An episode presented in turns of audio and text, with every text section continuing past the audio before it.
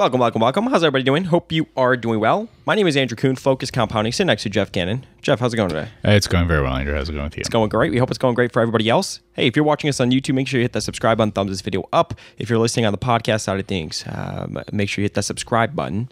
And a rating and review goes a very long way. If you like the work we're doing here, you want to save our backlog, make sure you do that. 50% of podcast downloads uh, come from the backlog. Fun fact.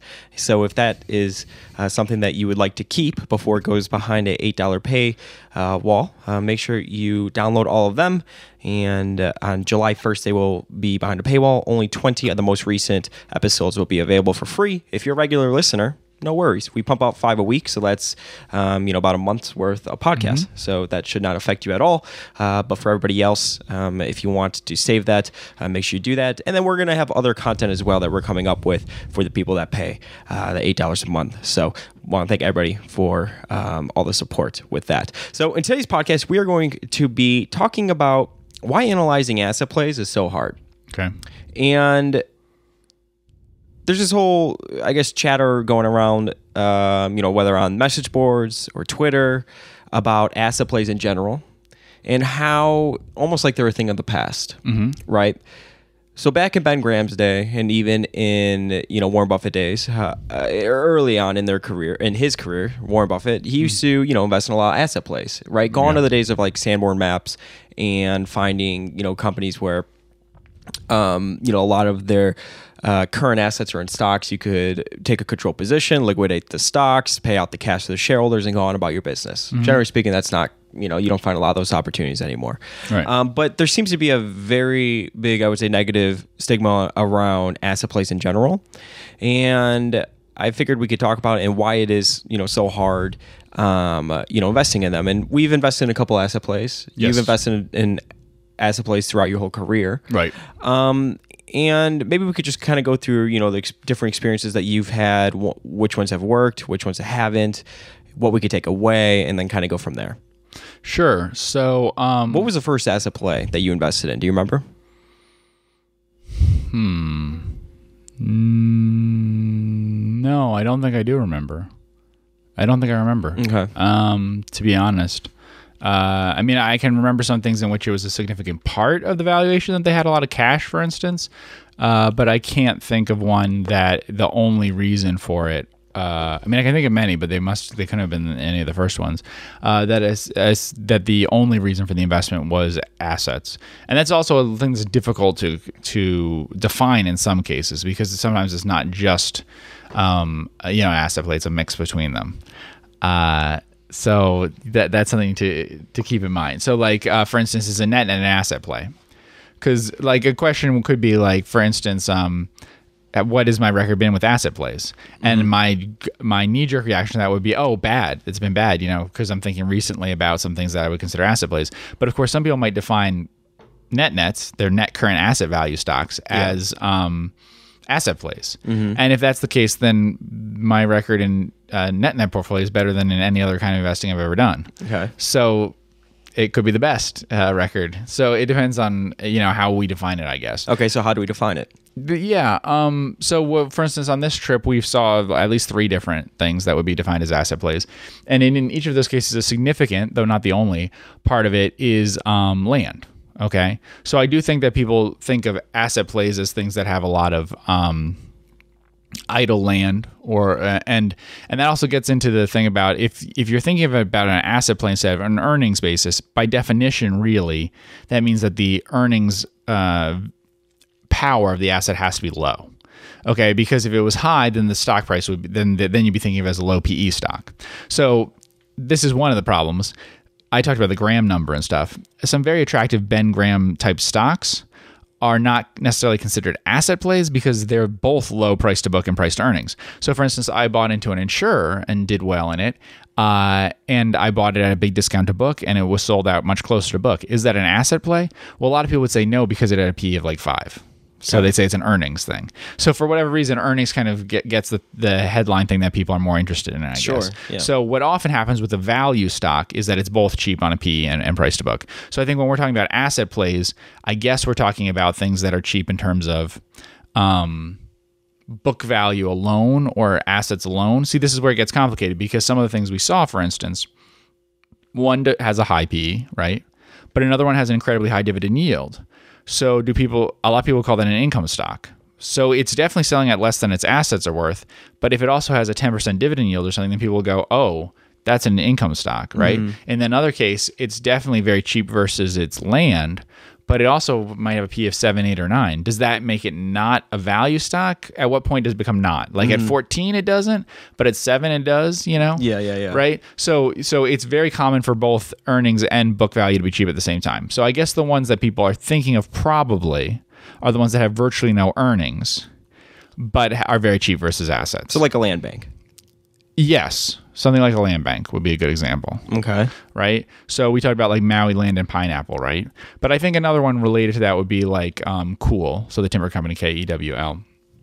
I think that one also would fall into that because on a given year, it doesn't cut down enough trees to produce enough cash flow to be very cheap versus its um, uh, market cap. I think the problem with asset plays is everybody going into the stocks, they automatically assume that management is just going to essentially sell all the assets, liquidate the company, and then pay it out to all the shareholders. Absolutely. Everyone Right. goes into there with that assumption. And here's the thing, right? We've spoken to managements, we've visited, you know, companies. I mean, what mm, I'd say nine out of ten management is not going to do that. Correct. Yeah. I mean, what are they going to do? They're going to do away with their salaries and their employees and their livelihood. A lot of times that's just not going to be the case, you know? Yeah. So, I mean, when investors, maybe that's why they get such a bad rep is because they go into it thinking that they're going to do, you know, exactly that. And there's been other situations as well uh, where we've seen activists, right, invest in companies where they'll badger management for them to do something. And you know because maybe management has too much cash or they just haven't made an acquisition in a while. And then you know management will just out of nowhere they'll make some sort of acquisition. They just kind of tune out the investor right, so it's kind of like again i always talk about this idea of like the short-termism of the market. So i wonder if it comes back to that. Um, but that's the problem i do think is that a lot of investors they invest in asset plays thinking that management is just going to liquidate the company essentially and return the capital to shareholders. Right. And that's why I think you should like if you want to be involved in asset investing, read the uh, book. There's always something to do about Peter Cundill because he stresses that it's patience, patience, patience. That you buy at a really, really low price versus its fair value in terms of assets, and then it takes longer to work out than you expected.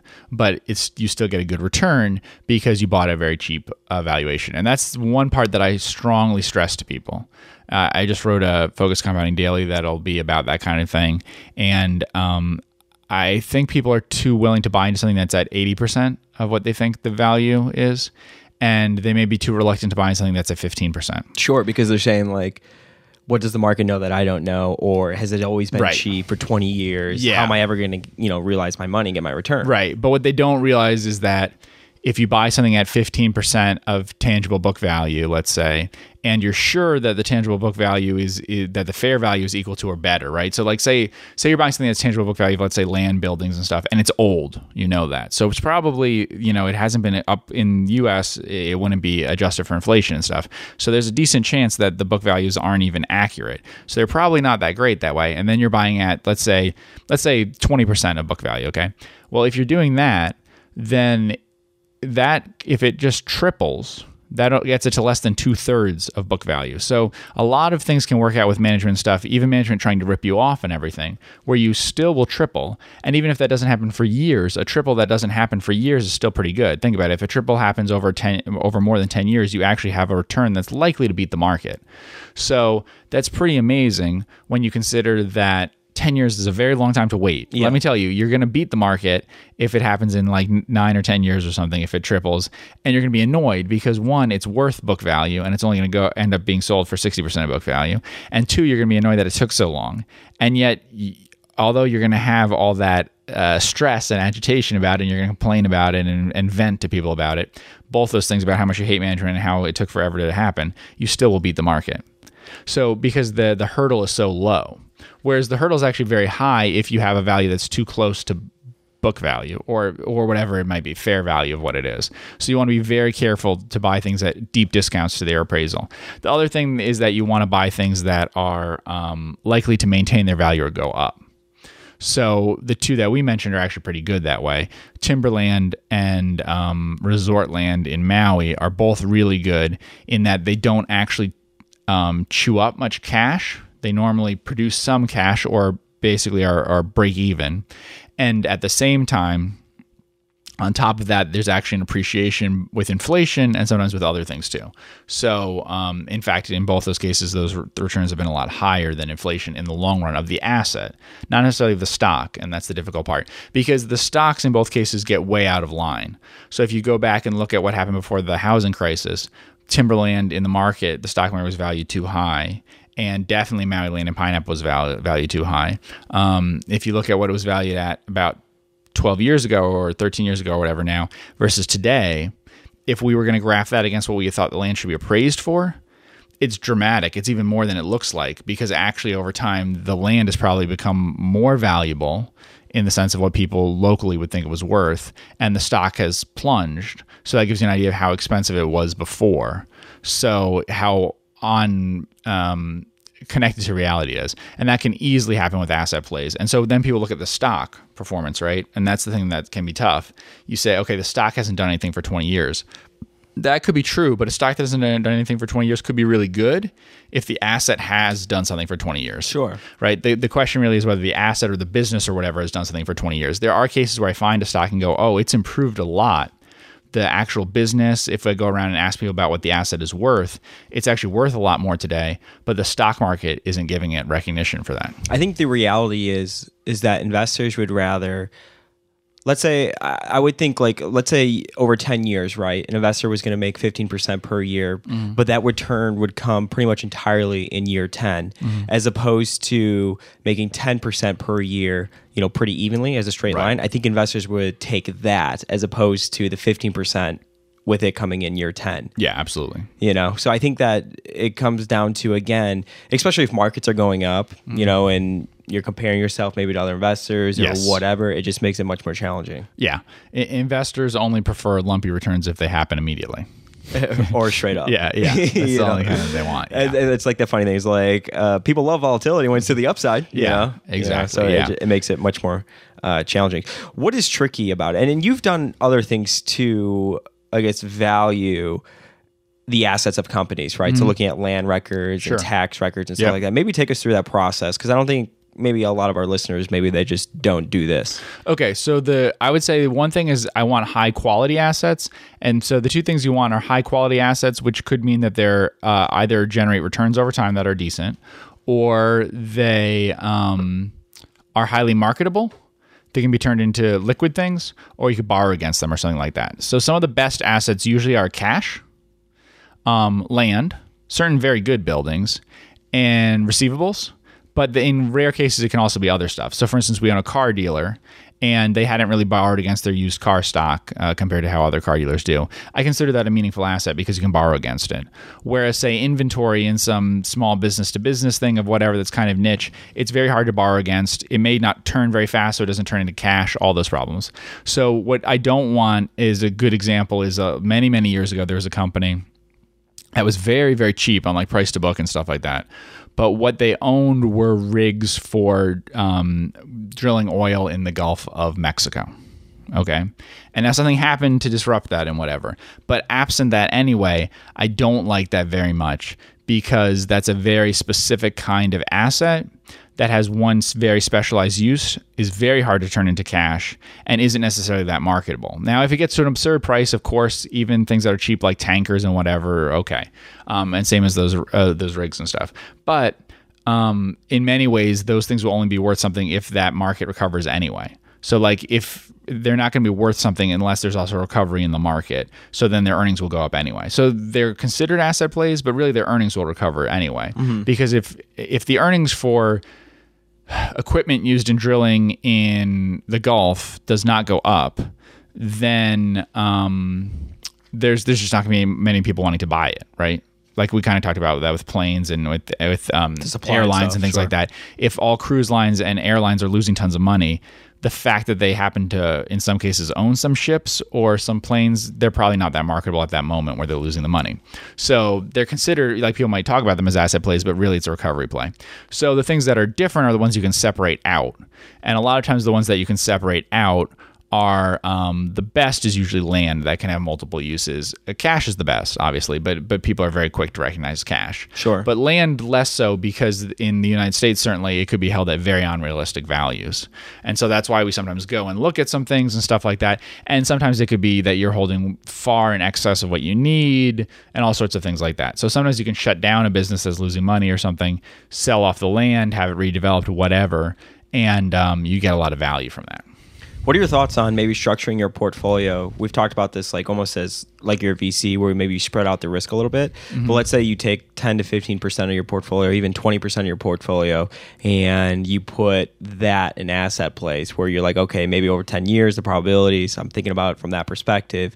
You could hit a good IRR as opposed to, um, you know, putting a third or 25 percent or 20 percent into you know what I'm saying Right. into one play. Well, rationally, I don't think it makes sense, but I think that psychologically it will work for people because weirdly, if they're if they're spread out over so many different things, they won't feel that they need to sell out from impatience. Yeah. So, see, if you buy, buy 10 different asset plays, then in a given year, one of them might be working out in a way that you're okay with. Yeah. And so you hold the other nine. But if instead you held all the um, investments that you would have in 10 asset plays in one, even though it might be a better asset play, it can drive you crazy if three, four years things don't happen. And remember, a lot of times what's going to happen is there's going to be a deal to buy or something that's going to fall through.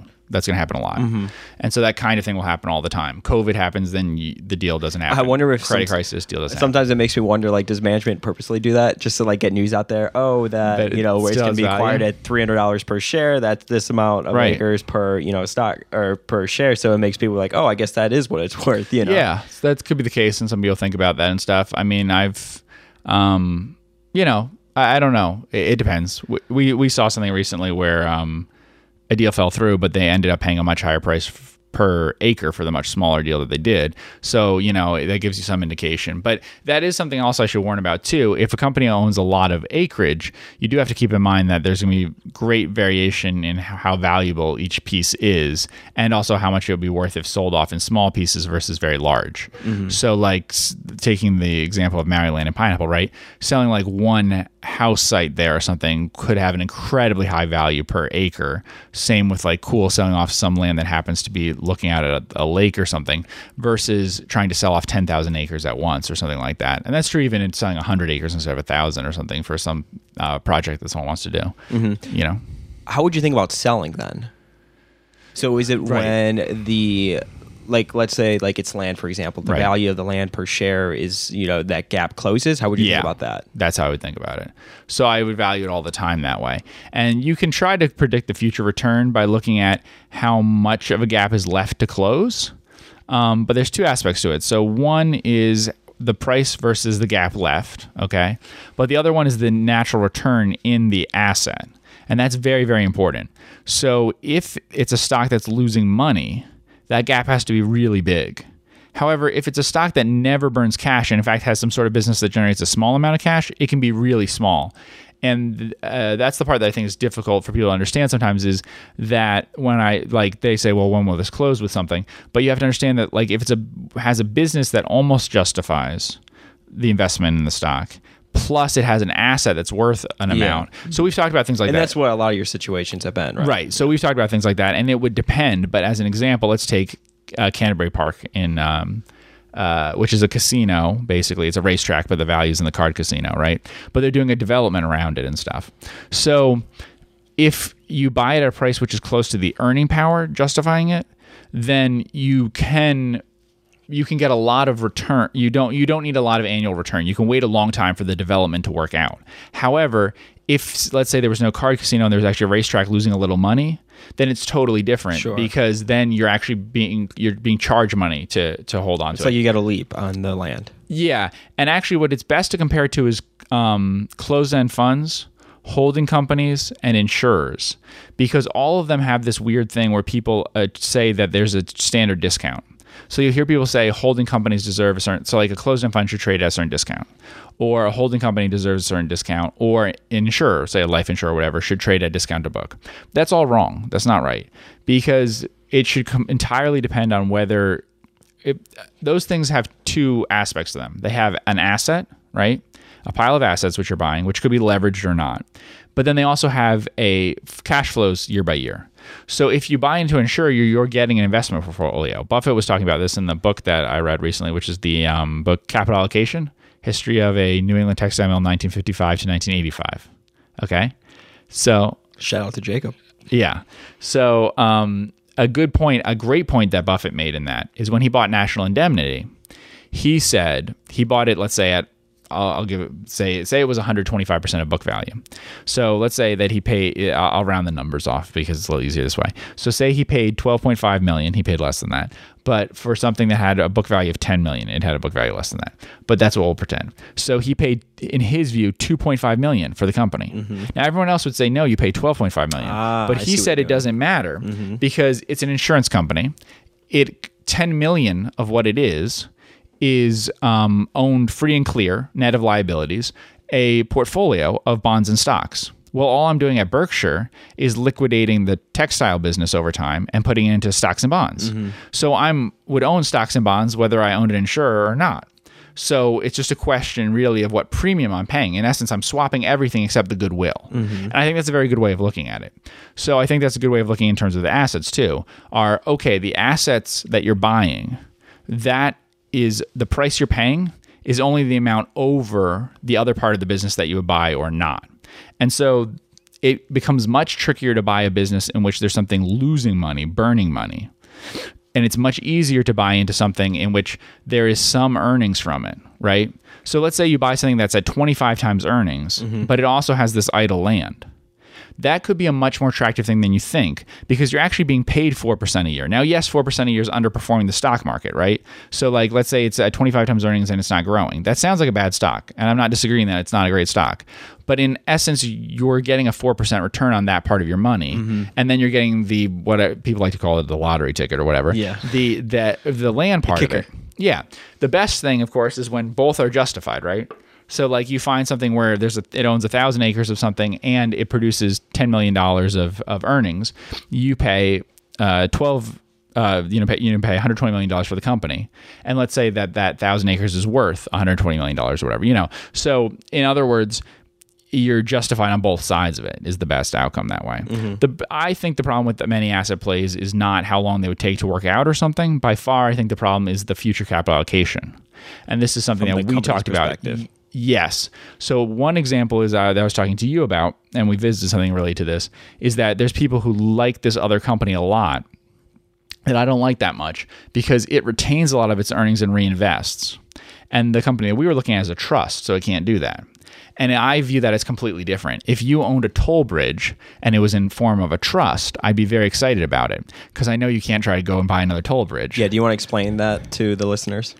The way that trust, like the trust work, in Right. So the way that the trust works is that basically it does very little management of the business other than trying to produce income for you. So it does some slight investing in other things around it, but very, very little. It certainly does not acquire other things. they basically pay it all out to the they pay it all out to shareholders the or the correct. trustees. Yeah. So because of that reason, they're not going to try to um, compound it over time. Now, to be fair, in the case of like land trusts and stuff, actually they do compound their value over time too. Even though there's not active attempts to acquire things and stuff, they'll still compound their value over time. But it's much more attractive to own. Um, and that could be true for anything. Like when people ask me about uh, some mine or something, Mm-hmm. one problem I have is if I could guarantee that it would only be that mine, then I could analyze it. Sure. But if I know that's the best copper mine in the world, but they're going to use the funds from that to go and try to uh, explore for uh, to produce another mine somewhere else in the world, I don't know anything about the economics of that. It may not work out, whatever. Mm-hmm. So a lot of the earnings are being turned into something else that way. So the problem that I find with asset plays is that they continue to buy more and more assets. That's true with Timberland, for instance, too. The company we were talking about, they're cool. In that case, right? there's a change in management, and it seems like the new management isn't going to buy more timberland. The problem with the old management, or one of the problems with it, was it actually borrowed money to buy more timberland. Mm-hmm. So even if it was trading at a, uh discount to what its timberland was probably worth, it was then buying in the market timberland at a price that was as high or higher than the fair value of what it's worth. So in essence, a lot of your you're, you're not getting that discount on a continual basis, right? But if you could buy an asset play which you knew somehow, even whether it was toxic management, it was a trust, whatever you believed was not going to reallocate more capital to that same business, that actually can be very very attractive. Mm-hmm. I have to say that that can be. Like if it has land because of some previous business it was in that you know it's not going to go back into it, has no interest in being in the real estate business, but it's on the books, that really can be attractive because you know they're not in the business of buying land at uh, inf- overinflated prices. You're just getting in at this really cheap price. But that's the problem is the reallocation. So I don't like businesses that kind of buy up a repeatedly buy up a bunch of different things, uh, different assets. Yeah, mm-hmm. that's the problem. I'd be curious to see if there's some sort of study that's been done, maybe over the last 20 years of quote unquote asset plays and the results and how they've been and stuff like that. Yeah, the problem for asset plays lately, of course, is low inflation. Mm-hmm. So the thing that would change everyone's mind about them is if we had inflation like you did in the 70s through through to the, like if you have inflation like you did from like 1965 to 1985, if that ever repeats, then people will suddenly love asset plays. They'll outperform uh, operating businesses. Mm-hmm. Yeah. Yeah. That's crazy. Yeah, because it just seems like nobody really you know cares about them right no matter what the valuation is and mm-hmm. even to your point earlier of well maybe if you buy into the company at 25 times earnings it's paying you 4% on that mm-hmm. asset a lot yeah. more people will be more comfortable buying that than the other example that you gave right. of like maybe two to three times earnings and below yeah. book value exactly yeah. well, I thank everybody so much for tuning in with Geoff and I on the Focus Compounding Podcast make sure you hit the subscribe button both on YouTube and the podcast side of things and a rating review goes a very long way for us um, and make sure you save all of the past podcast because we are coming up to July 1st. I want to thank everybody so much for tuning in, and we will see you in the next podcast.